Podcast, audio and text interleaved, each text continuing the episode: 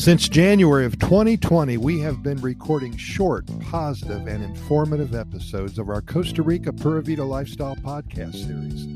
This episode represents number one thousand two hundred eighty-seven. We know you're very busy with your own lives, so we decided to keep our podcast episodes abbreviated, running from as short as ninety seconds to perhaps eight minutes at the longest.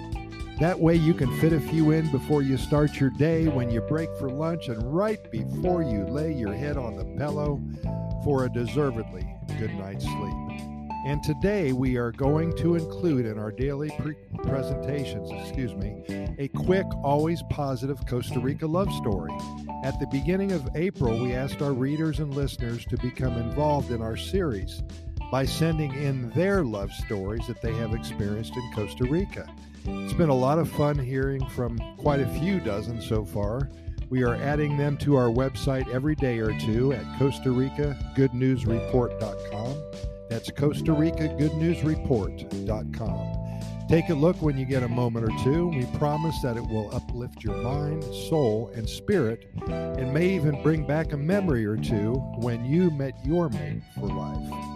And if you did meet the love of your life here in Costa Rica, then by all means, send in your story via email at Costa Rica Good News at gmail dot com. That's Costa Rica Good News at gmail dot com. We would love to share your Costa Rica love story with all of our readers and listeners.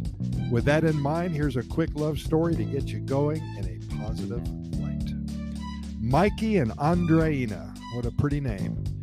Being a huge soccer fan has its benefits. When Costa Rica qualified for the World Cup in two thousand fourteen, that year was a strange period of time for Mikey.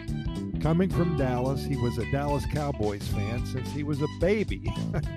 His parents had season tickets for as long as he could remember, and there was no room for another sport, uh, sport in his life.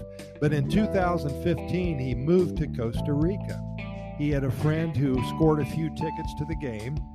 They had a wonderful time, and immediately Mikey was a soccer fan. He went to a few more games and joined a local soccer club in San Jose, and now he wanted to learn how to play. Well, one of the other players had some amazing soccer moves.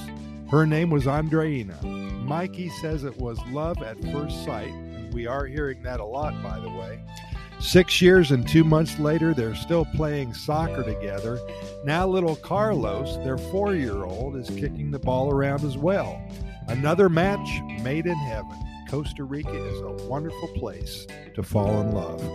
And we do thanks for living, or thanks for listening, I should say. Stay tuned daily for more of the same here at Costa Rica Pura Vida Lifestyle Podcast Series.